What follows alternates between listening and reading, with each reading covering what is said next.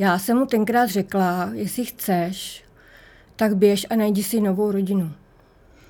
Já ti zdravý dítě dát nemůžu už. Pívala jsem mu písničky jeho oblíbený a hladila jsem ho po hlavičce a prostě jsem mu řekla, ať jde, že se zlobit nebudu. Těsně než vydechl naposled, otevřel oči. Úplně jak panenky. A pak mi došlo, že se vlastně s náma loučil.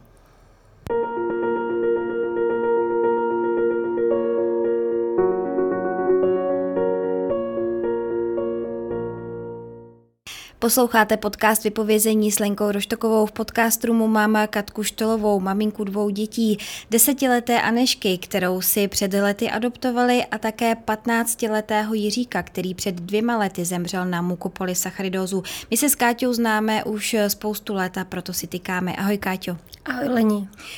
Káťo, představ nám e, svoji rodinu. Já už jsem tady řekla nějaké základní věci, ale přeci jenom trošku nám ji přibliž víc.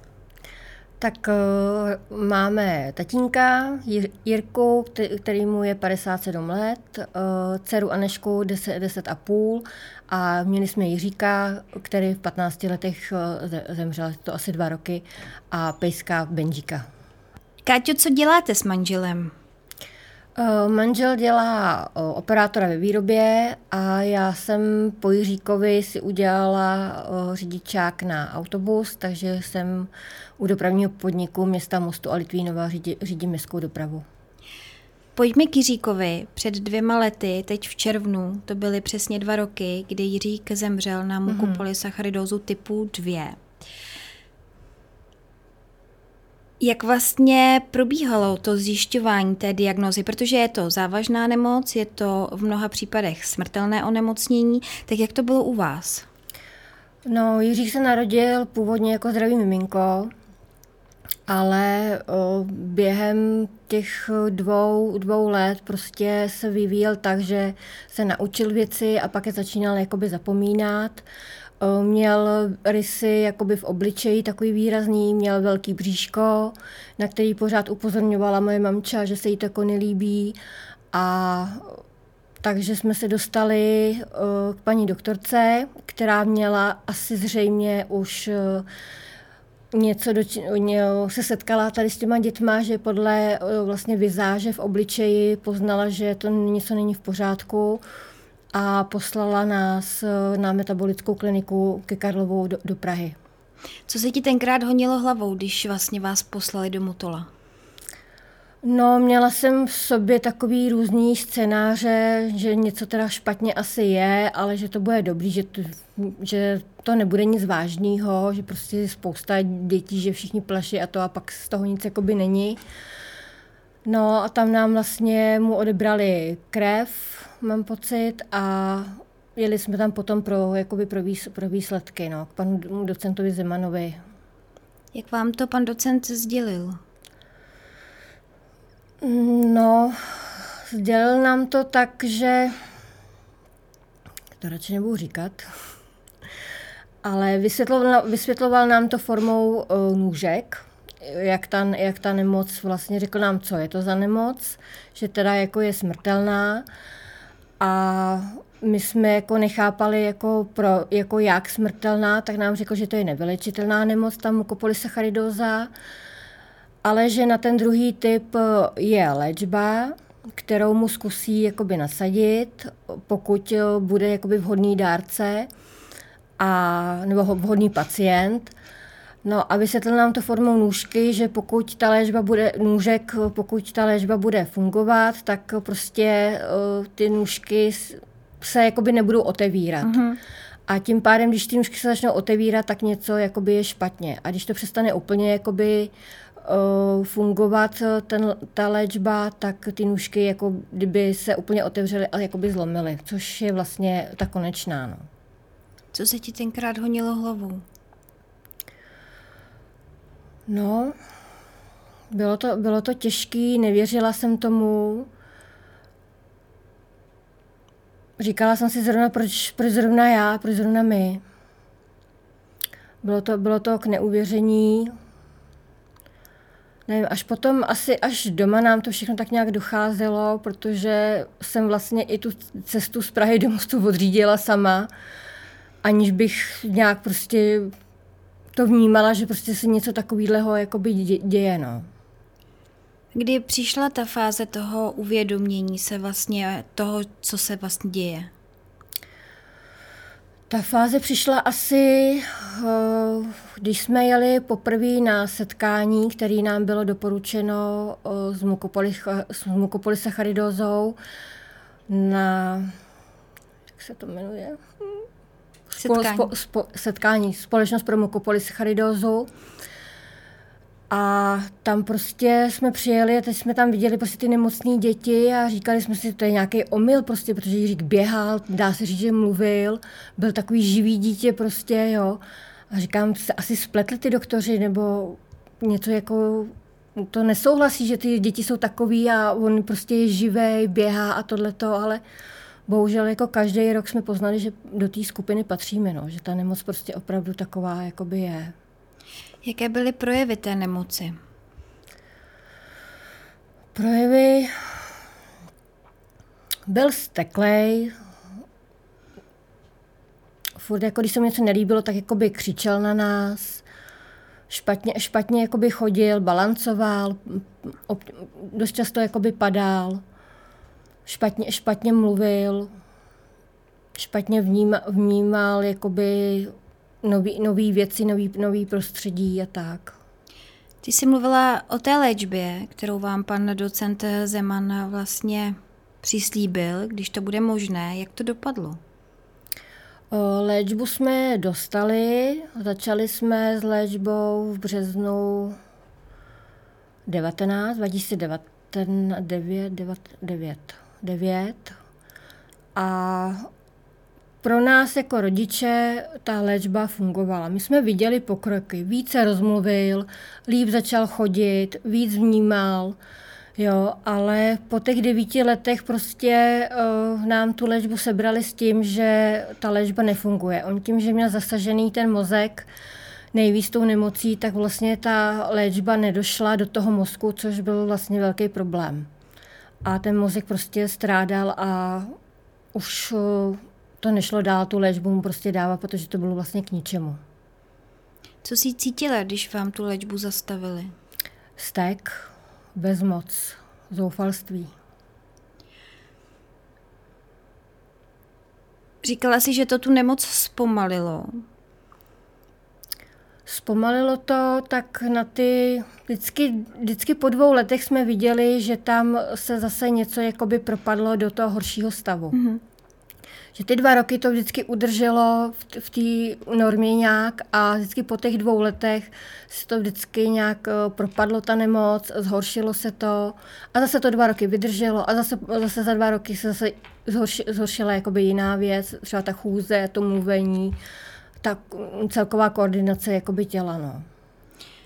Když by se v té léčbě pokračovalo, eh, byl by tady dneska Jiřík ještě?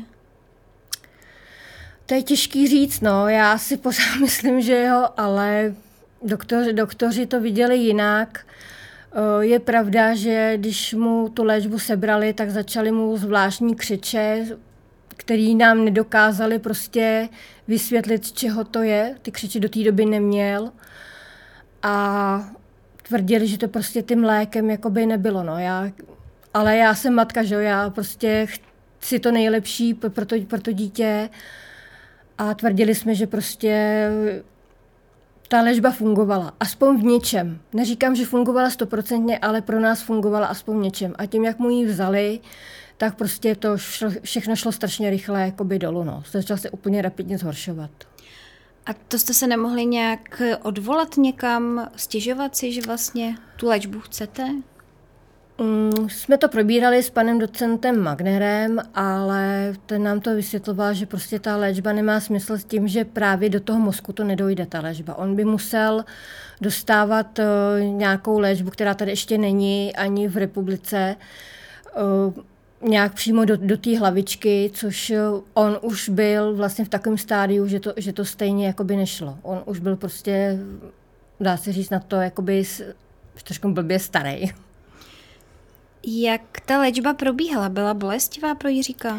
Jezdili jsme do Prahy každý týden ze začátku a tam mu vlastně aplikovali pod kůži uh, takový port, kam mu vlastně píchali, uh, zapichovali jehličku a zároveň to byla jako taková kapačka, že mu tam kapal jakoby do toho portu ten lék. To pak jsme jezdili už jenom jednou měsíčně, ale jezdili jsme třikrát týdně jakoby do Chomutová na, na dětské oddělení, aby jsme nemuseli každý týden do té do Prahy jezdit. Bylo to náročné pro něho. No. Bolelo ho to? Bolelo ho to, ten vpich ho vždycky bolel, ale pak jsme na, vyna, našli takovou masičku, kterou mu to namazali a ono mu to trošku jakoby znecitlivělo, takže už to jako potom bylo jakoby lepší. No. Když eh, zjistili Jiříkovi mukopolysacharidózu, tak mu byly dva roky. Uh, byly mu tři. Tři už. Tři roky. Zrovna mu byly tři v říjnu a 19. prosince, ten datum v životě nezapomenu, uh, nám vlastně řekli diagnózu. A 17. prosince nám sebrali léčbu za 9 let.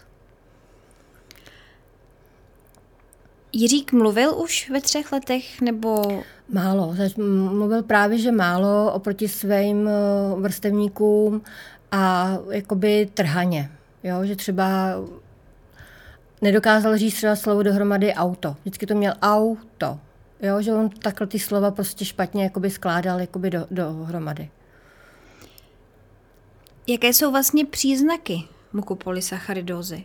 Bolesti, ztráta chůze, řeči, to, o tom jsme mluvili, ale vlastně mě by zajímalo, jak ti Jirka dával najevo, že ho něco bolí, když nemohl mluvit.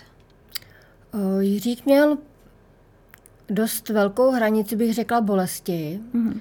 že on už ho něco bolelo, tak už to jako muselo být hodně, že jinak jako on si nedokázal říct, jestli ho něco bolí nebo ne, to se musel vždycky vydikovat já protože on to, on to nedokázal. Prostě on to bral tak, jak to je a poznala jsem to tak, že třeba křičel nebo, nebo se mu šála na nějaký místo, co ho třeba bolelo.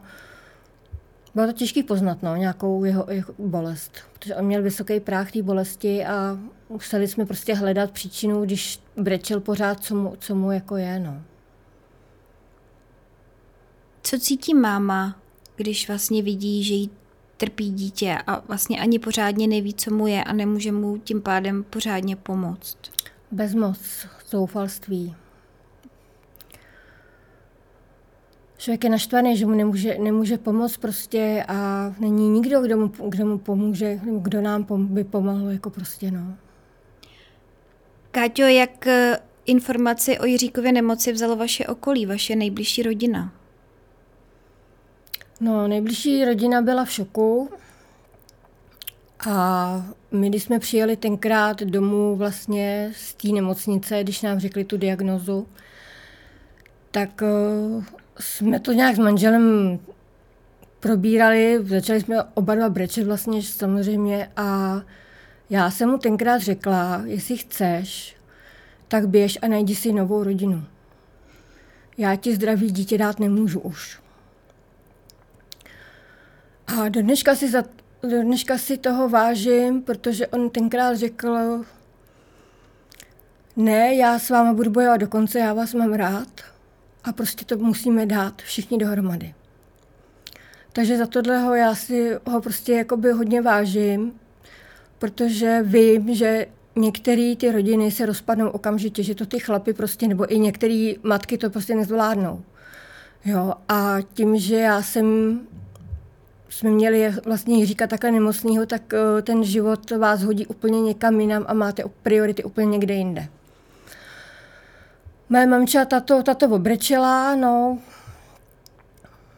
jako při, přijmuli, museli to přijmout, co, co jiného jako by mohli, mohli dělat. No. Bylo jim to líto, ale prostě život je takový, jaké je a musíme s tím bojovat, no. protože nám nikdo s tím nepomůže jinak, než my, aby jsme mu ulehčili nej, nejvíc, co to jde tady na tom světě. Vaši přátelé, kolegové v práci, jak oni vlastně to vnímali? Mluvili jste o tom někdy spolu? Já jsem vlastně byla od eh, těhotenství doma, takže jsem vlastně do práce nechodila. S Jiříkem jsem byla doma, protože byla to péče o osobu blízkou, už od začátku teda. No a manžel, ten to asi s nikým neprobíral v práci, ten se jakoby nesvě, nesvěřoval, ten to asi spíš eh, se svojí rodinou, se ségrou hodně to asi probíral a s mamkou, ale jinak takhle jsme to... Mám kamarádky, který do dneška vlastně při nás stojí a váží si toho, jak jsme jí říkal, prostě drželi co nejdíl. A... Vy jste se po zjištění Jiříkové diagnozy eh, rozhodli adoptovat Anešku. My jsme chtěli ještě jedno, ještě jedno, já jsem vždycky chtěla dvě mm-hmm. děti. Celou dobu jsem si přála holčičku, ale už v těhotenství jsem vlastně nakupovali modrý kočárek, modrou vaničku. ale chtěla jsem holčičku, tak nakonec se narodil Jiříček. No, ale tím, že vlastně u mě to bylo vlastně 50 na 50, mm-hmm. i když jsem teda zkoušela prenatální diagnostiku přes IVF, ale pak, když mi řekli, že mi stejně nezaručí, že to miminko bude zdravý, tak eh, jsme od toho couvli. Říkám, tak do toho nejdu, protože to už bych asi nezvládla. Tak eh, jsme mluvili o adopci nebo o té pěstounské péči. Mm-hmm. Ale u té pěstounské péče jsem se zase bála toho, že pak přijde někdo a to dítě mi vlastně sebere, což bych asi nezvládla. Protože když už teda chci dítě, tak chci, aby bylo moje a nemůže nikdo přijít a prostě vzít, vzít mi ho. Takže jsme se rozhodli pro adopci, no a to bylo Jiříkovi sedm. No a dá se říct, že do roka a do dne o, jsme dostali Anešku. Než jsme podstoupili veškerý ty, to papírování a ty různé kurzy a takový, tak dá se říct, že v březnu jsme zažádali a v březnu jsme ji dostali. Když jste si Anešku přinesli domů, jak na ní Jiřík reagoval? Bylo mu sedm let v té době, si říkala. Jiřík vlastně, uh, jsme mu to říkali, jsme ho na to připravovali, že teda bude mít sestřičku, uh, dokonce šel s náma se i na ní tenkrát podívat a dokonce šel s náma i pro ní a prostě byl strašně pišný. On prostě jako Aneška je Gigika. Jo, všude vyprávěl, Aneška je Gigika. Každý, kdo se na, ně, na ní přišel podívat, tak uh, Aneška je Gigika a byl prostě strašně pišný brácha. A měli to mezi sebou do poslední chvíle. Prostě on, on na ní, prostě na ní koukal jak malovaný, na malovaný obrázek.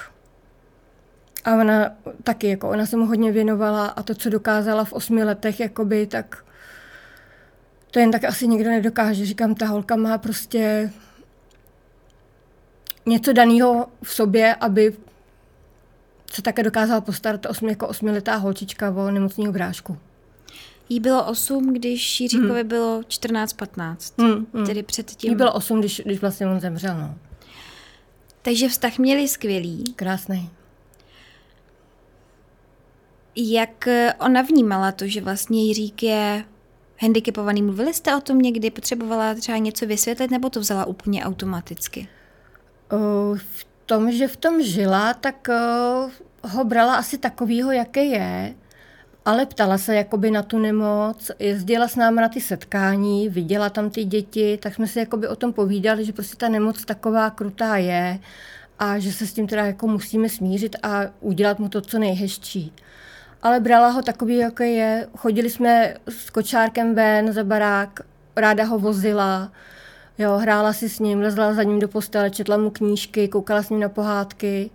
Takže ona ho prostě brala takové, jaké je. Samozřejmě, že jí bylo líto, že ne, není zdra, zdravý kluk, ale prostě vzala ho také, jaké je a prostě dala mu tu lásku, co nejvíc jako by mohla. No. Jak se ti dařilo rozdělit tu péči mezi ně, protože Jiřík na tom už zdravotně nebyl úplně dobře, potřeboval určitě daleko větší péči než Aneška, tak jak se ti to dařilo skloubit? Tak eh, naštěstí jsme to tak nějak, když to řeknu, chytli eh, v začátcích, když Anička byla malinká, tak eh, Jiřík ještě chodil, dá se říct. Chodil teda asi do, no, prošel si asi první, druhou třídou zvláštní, tý, tý zvláštní školy a potom vlastně chodil do toho stacionáře, kde byl vlastně dopoledne, takže já mohla se starat jakoby o Anešku. No a pak tak nějak jako bylo auto, takže jsem mi rozvážela autem, jí do školky, jeho do, jeho do školy, do, do toho stacionáře. Jako by dalo, dalo se to, muselo to jít. Muselo to jít, protože jinak to prostě nešlo. Aby zůstala doma. Taky se stalo, že třeba mu bylo špatně, nebo to, ale on dneska to zůstaneš doma, nepůjdeš do školky. Ta školka už jakoby šla, ale do té školy už musela, že jo, tam už to prostě ne, to. Takže buď, když byl manžel doma, tak pohlídal, já jsem rychle jí odvezla do školy, jo, a nebo když už nebylo zbytí, tak přijela moje mamča, pohlí, pohlídala a tak, no. Necítila se odstavená na druhé koleji vedle Jiříka? Mluvili no, jste o tom někdy? To je spíš otázka pro ní ale myslím si, že jsem se snažila jí dávat eh, co nejvíc pozornosti to šlo. Eh, je pravda, že jsem jí, asi řeknu jako blbý slovo, uplácela, ale snažila jsem se jí vždycky dát to, co chtěla, to, co si přála. Jo, i navzdory prostě okolí s tím třeba nesouhlasilo, prostě, že, že jí kupuju věci, které by nemusela mít. Uh, já jsem si to tak nějak jakoby i kompenzovala, že jsem nemohla tomu Jiříkovi, tak jsem chtěla dopřát i jí. Vím, že neměla to um, dětství tak nějak úplně jako normální děti. Začala v první třídě už jezdit skoro sama do školy tím autobusem, jo, takže to tam beru trošku, že jsem jí vzala trošku kousek dětství, že musela se brzo osamostatnit sama, aby do té školy jezdila už sama, protože já s tím, s tím Jiříkem už jsem nemohla už byl na tom tak, že když manžel nebyl doma, tak já jsem nemohla a ona musela tím autobusem jet sama. No. Teď se omlouvám za tu otázku, ale nekupovala jsi tak trošku to svědomí, když jsi kupovala ty dárky za to, že jsi nevěnovala tolik té pozornosti a té péče? Svědomí spíš ne, spíš to bylo takový, že nemůžu to dát Jiříkovi, nemohla jsem to dát Jiříkovi, tak, tak to dám jí, pokud to půjde, tak to dám jí. Je to taková spíš jakoby moje kompenzace za to, že ten Jiřík to mít nemohl. Uh-huh. Tak to prostě koupí mít, když ona si to přeje a je to takový, já nevím, asi vykoupení, nebo jak bych to řekla, nevím, no. Jak finančně náročné je vlastně mít doma dítě eh, s takhle vážným handicapem a zároveň vlastně malou holčičku? Tak náročný to náročný to bylo, ale my tím, že už jsme potom měli ten eh, čtvrtý, čtvrtý stupeň toho příspěvku, tak eh, to jako by šlo.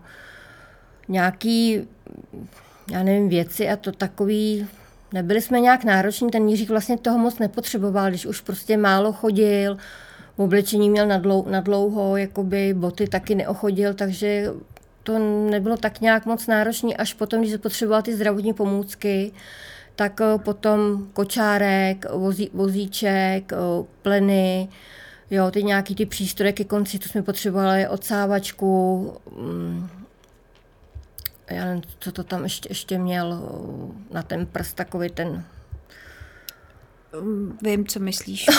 si nespomenu. Tak to potom jsme hledali přes ty, přes ty nadace a přes společnost, která nám v tomhle jakoby hodně pomáhala, že jsme dostávali vlastně pleny, od života dětem přes společnost, takže to bylo jakoby fajn. Mám kamarádku, která vlastně má taky postižený chlapečka a ta prostě, ať si zažádá o cokoliv nedostane, nemá na nic jakoby nárok. Tak jsem říkala, je to tady v tom trošku nespravedlivý, protože je to nespravedlivý, no. Jiřík přestával chodit, přestával vlastně mluvit a museli jste přizpůsobit doma i to prostředí, to znamená vanu, bezbariérovost, přístup do baráku. Museli jste tohle i, i tohle řešit? Tak eh, přístup do baráku ne, my tam máme eh, z jedné strany bezbariérový přístup, mm-hmm. že má, má to, teda, jsme se přestěhovali i do přízemí kvůli tomu, takže jsme měli výta, výtahem do toho přízemka a pak z druhé strany jsme měli pár schodů, takže tam jako problém nebyl docela. Doma jsme akorát e, přidělali koupelnu, aby jsme měli větší sprchový kout, aby se nám tam vyšel s kočárkem. To nám pomo- pomohlo vlastně uh, od Lidlu jsme dostali, mm-hmm. od života dětem příspěvek. No a jinak uh, postel jsme vlastně Museli jsme zrušit ložnici, já jsem spala s, Jiří, s Jiříkem v pokoji, abych ho měla pořád na očích. No a jinak jsme nějak nic moc neměnili. No. Prahy jsme akorát sundali, takže, takže jinak jsme jako neměnili nic. No. Akorát tu koupelnu, tu jsme potřebovali kvůli němu. No. Pojďme se zastavit ještě u Anešky. Stávalo se ti třeba, nebo stává se ti někdy, že Aneška přijde ze školy a stěžuje se na to, že se jí ve škole smějí, protože má toho divného brášku, nebo že na ní třeba spolužáci koukají jinak? Nemyslím se. Oni to teda o, ví, ty děti, něk, některý, no se jim to tam, se to rozneslo, asi takhle se rozneslo se to. To je spíš taky otázka asi pro ní, no. Pojďme k tomu dni, kdy Jiřík zemřel. Bylo to na konci června 2021. Mm-hmm. Jak vlastně to odcházení uh, probíhalo? Jak dlouho trvalo? Tak já jsem se vždycky bála, eh, že až přijde ten konec, že to nepoznám. Ale poznala jsem to. Poznala jsem to už, eh, my jsme byli s Aneškou na dovolený, jsme jeli na dovolenou k moři. On byl v, nemocni, v nemocnici, si, si ho vzali do nemocnice, aby jsme mohli s Aneškou odjet. A už jak nám ho přivezli, tak eh, si říkám, sakra má nějakou větší hlavu, že se mi to zdálo, že má většinou tu hlavičku.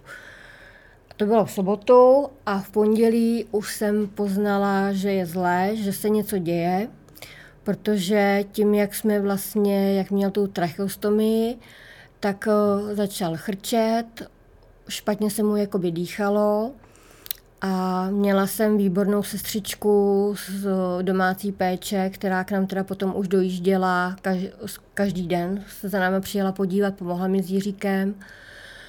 A tak uh, jsem říkala, prosím tě, vyměň mu kanilu, sice jsme byli mu ji měnili v pátek, ale mně se to nelíbí, on špatně dýchá.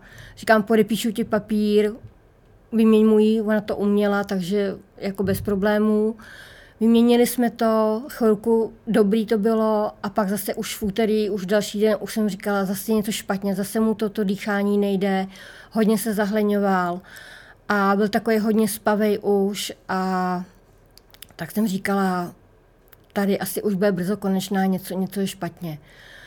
No a v, ve čtvrtek jsme ho vykoupali, o, převlíkli jsme ho, byl takový v pořád spací, v pátek přišla sestřička a on koukal, byl takový komunikativní, pořád těma očima následoval, i se tam pokoušel jakoby usmát, jo. Říkám, ty, ale on je nějaký dobrý, to, to, to je fajn, že se mu jakoby trošku přilepšilo, že jsme vyměnili jsme zase kanilu a to.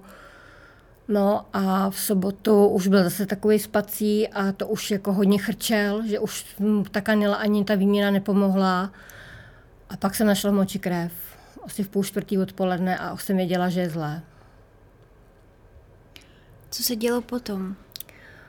No, volala jsem panu doktorovi Magnerovi do Prahy, co se tedy jako u nás děje, tak eh, mi nabídnul, ať ho přivez, naložím, ať ho přivezu, že mu, dám, že mu dají antibiotika a že to zkus, nějak zkusí upravit. A já mu říkám, pane doktore, ta cesta bude šílená a já asi už nechci. Už jsem prostě nedokázala přihlížet, jak eh, to moje dítě trpí. Volala jsem vlastně mamce mojí, to jsem vlastně volala v pátek, říkám, hele, něco je špatně, kámoška pro tebe jede, já se bojím, že ho nestihneš. Takže ještě v pátek mi dovezli babičku, která nám hodně pomáhala s Jiříkem, mojí mamču.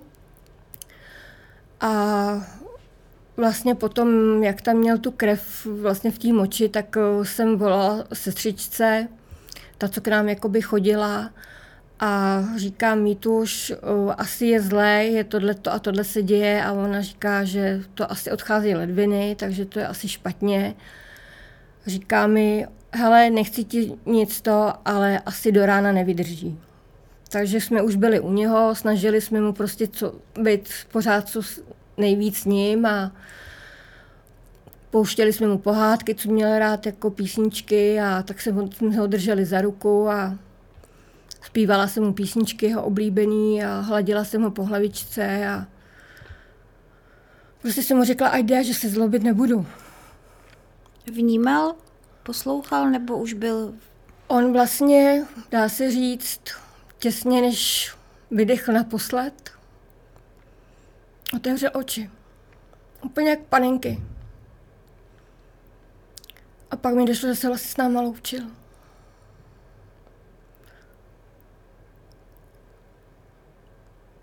Každýho se podíval. Kdo všechno u něj byl v té době? Já, moje mamča a Aneška. Táta, manžel ten přišel, ten nemohl, nemohl, prostě tak odešel.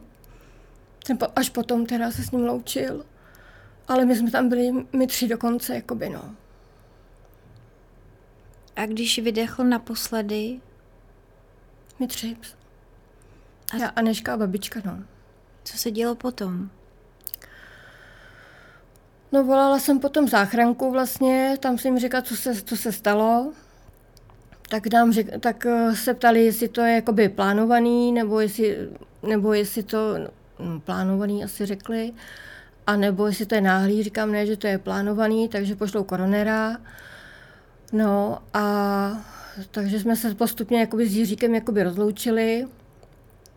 A Nežku jsem poslala ke kamarádce, kde jsem to s ní měla domluvený, že jsem říkala, hele, je zlé, nechci, aby u toho byla, až ho budou odvážet.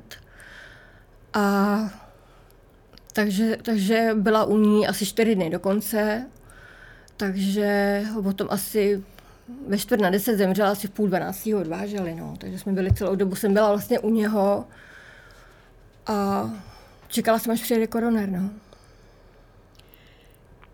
Káťo, ty si říkala, že vám pan doktor vlastně nabízel, že můžete Jiříka odvést do Prahy. Nevyčítala jsi to zpětně potom vlastně, že jsi se rozhodla pro to, aby odešel, aby už netrpěl? Uh, ne, asi nevyčítala, protože už to bylo, po té tracheostomii to bylo už uh, neúnosný. On vlastně dostali jsme ještě covid ke všemu, takže mi takže jsem ho odvážela do nemocnice a tam de facto mu zachránili život. Já sama jsem doma ležela s covidem, pak to postupně dostala celá rodina. Ale zachránili ho, no ale bohužel tři měsíce na to. Dneska si říkám, Bůh ví, jestli ten covid, jestli by tady dneska ještě třeba byl, kdyby ten covid blbej nebyl. Jo, ale to už nikdo ne- nezjistí. Ale určitě si to nevyčítám, že jsem nechtěla už uh, prodlužovat to utrpení. Jak pro, na, jak pro nás, tak hlavně pro něj. Manžel říká, vem ho, nalož ho, odvez ho a já, já jsem mu říkala, nezlob se na mě, ale já už nechci. Ten kluk strašně trpí, už těch půl roku od té tracheostomie a on to špatně snášel a tu tracheostomii a já říkám, už ne prostě. Jestli má odejít, tak ať odejde. Ale teď už ne, jako. Když se to stalo na ty Vánoce, že nám řekli tu tracheostomii, buď to bude dá to, nedá to, tak jsem bojovala. Tak jsem bojovala, protože jsem řekla, takže na Vánoce nám řekli, před Vánoce na, Vánocema nám řekli, že má takovouhle nemoc. Před Vánoce nám, Vánocema nám sebrali léčbu a před Vánocema by měl umřít. Říkám, ne, to, to nedovolím. Takže jsme bojovali. No vybojovali jsme půl roku, ale myslím si, že to nestálo asi za tu bolest, co on asi prožíval. No ale rozhodla bych se dneska stejně, bojovala bych prostě co nejvíc by to šlo a pro nás to bylo půl roku vlastně po naučení zase, zase jiný, ale pro nás byl každý den dár být s ním. Nevyčítal ti to později manžel? Ne. Ty by se mohla ohlédnout zpátky. Je něco, co bys udělala jinak? Jinak by ses rozhodla? Asi ne. Možná bych uh, začala třeba dřív jezdit do těch lázní, že jsme jezdili i do lázní na ty rehabilitace a tohleto, že jsem poznala, že mu to pomáhalo, ty lázně. Sice, sice to tam kolikrát obrečel, křičel, stekal se, jakoby jo, ale když jsme přijeli z těch lázní, tak jsem říkala, jo, pomohlo mu to, chodí zase trošku líp, zase nějakou chvíli tohle. Já jsem z začátku asi jakoby rezignovala, že jsem si říkala, tak co, má takovouhle diagnozu, stejně mu to nepomůže, tak proč ho tam budu trápit, aby ho to bolelo, to cvičení a tohleto. Asi tohle bych změnila, že bych fakt začala jezdit od začátku. Nevím, jestli by mu to pomohlo jakoby prodloužit tu chůzi nebo te, ten život celkově, ale já si myslím, že mám čistý svědomí, že jsem pro něho udělala maximum, co, co, jsem, co jsme mohli vlastně všichni. Tvůj eh, životní příběh se bohužel netýká jenom tebe, ale i dalších rodin, který prochází podobným osudem. Co bys eh, poradila jiným maminkám, jiným tatínkům, co vlastně tobě pomohlo se s tím nějakým způsobem vyrovnat, poprat se s tím? Tak uh, asi pravda je, že mi hodně podpořila společnost pro mukolisaccharidózou. Že jsou tam úžasní lidi, úžasní lidičky, co to, co to vedou. Asistentky, které poznali jsme báječnou asistentku, kterou jsme vlastně, co jsme tam jezdili těch devět let, tak eh, jsme do dneška v kontaktu. Měla Jiříka celou dobu. Eh, Jiřík si Janku prostě od začátku omotal kolem prstu. Ona věděla hned, jak na něho prostě má jít. Takže tohle mi jakoby dalo hodně, že tady ta společnost vlastně existuje a pomáhá tady těm rodinám, protože mě to dalo hodně velkou podporu, jak psychicky, tak eh, dá se říct i fyzicky, protože kdykoliv eh, jsem potřebovala, jsou na telefonu 24 hodin denně, mohla jsem komukoliv zavolat. Do dneška se s některýma volám, píšu si, stýkám se s nima a je to prostě, je to fajn kolektiv, správná banda a asi jsme se měli prostě někde setkat a dávat si rady do budoucna a pomáhat si tak nějak, jakoby, asi to tak mělo všechno být, no. Takže ta tvoje rada je vlastně obrátit se na nějakou takovouhle společnost, která združuje tyhle rodiny, které se ano. prochází podobným nebo stejným ano, osudem. Ano. Psychicky to dá jakoby hodně, že to, že to pomůže, že v tom nejste, nejste sami. Ale stejně, když to přišlo, tak eh, pro tebe přece muselo být hrozně těžký se od toho dna odrazit, nějakým způsobem začít v uvozovkách znovu. Jako když přišel ten konec. Ano. Tak uh, my jsme se odrazili od dna, dá se říct, když uh, jsem si přivedla prdělku malou domů protože jsme si, chtě, chtě, uh, jsme si brali s tím, že chceme zažít ten normální život v uvozovkách s tím zdravým dítětem, chodit do školky, chodit s ní na písek, chodit s ní do kina a tak. Takže uh, to byla moje velká motivace, tohle můj prostě hnací motor, že jsem tady měla tu malou a musela jsem prostě jít dál, život jde dál, i když uh, bez Jiříka to stále bolí, ale život je dál, musí, musíme jít dál. No. Ještě se zastavím u Anešky, jak ona vlastně celou tu situaci kolem smrti Jirky vnímala, nebo vnímá dneska. O, myslím si, že špatně. O, hodně se jí stýská. Máme rituál, že chodíme Jiříkovi pouštět balonky, ať má svátek, narozeniny, Vánoce. Teď ještě teda dlužíme, jí dlužím ten to výročí, to umrtí dva roky, to jsme nestihli, ale měli spolu, říkám, krásný vztah i přes handicap Jiříka a stýská si ji hodně asi, no. Mluvíte o tom doma? Moc ne. Jak jste jí v podstatě i, i na začátku, jak jste jí sdělili, že Jiřík tady jednou prostě nebude? Jak si říká takováhle informace sourozenci? Oh, to už si moc jakoby nepamatuju, ale vím, že jsme jí vyprávěli jakoby pohádku od asi tak tří let, že maminka má nemocný bříško, proto má nemocný brášku a tím způsobem vlastně jsme se dostávali jakoby k té nemoci vždycky postupem času. Když byla malá, tak se jakoby ptávala, proč je takovej. Jo, tak jsme jí prostě říkali tohleto a každý, každý špitál, když jsme jeli do špitálu, jsme říkali, ale může se to stát, že přijede máma domů sama. Jo, ona se s tím vlastně musela tak nějak poprat, poprat potom sama, když já bych vlastně odjela a přijela bych eh, bez toho Jiříka. Nevím, no, říkám, tohle asi otázka na ní, ale jako vím, že se jí hodně, hodně stýská, hodně jí chybí, všude jakýkoliv přání, jakýkoliv dopis napíše, tak všude tam ten Jiřík je připsaný taky, prostě Jiřík je pořád s námi. Mluvíte o tom spolu? Moc ne. O Jiříkovi obecně nebo o, o té smrti?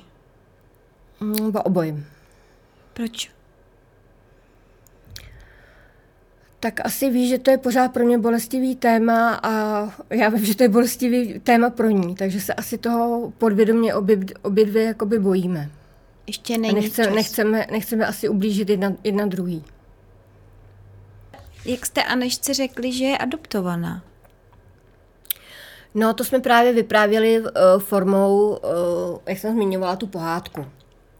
Jo, že od těch tří let tak nějak, kdy už jakoby vnímala víc, tak uh, jsme jí vyprávěli pohádku, že uh, maminka je nemocná, má nemocný bříško a proto už nemohla mít jakoby holčičku, a že jsme teda si ji našli v domečku, kde bylo spoustu dětí a nemě, neměli nikoho, koho, kdo by je měl rád a že prostě se nám tam zalíbila a že jsme si ji tam jakoby vybrali a že jsme si ji vzali domů. To ve zkratce tak nějak, no. Káťu, děkuji, že jsi přijala pozvání do podcastu Vypovězení. Držíme ti palce, pozdravuj Anešku a taky manžela, který má můj velký obdiv, ať se vám daří a potkávají už vás jenom ty hezké věci. Děkuji za pozvání.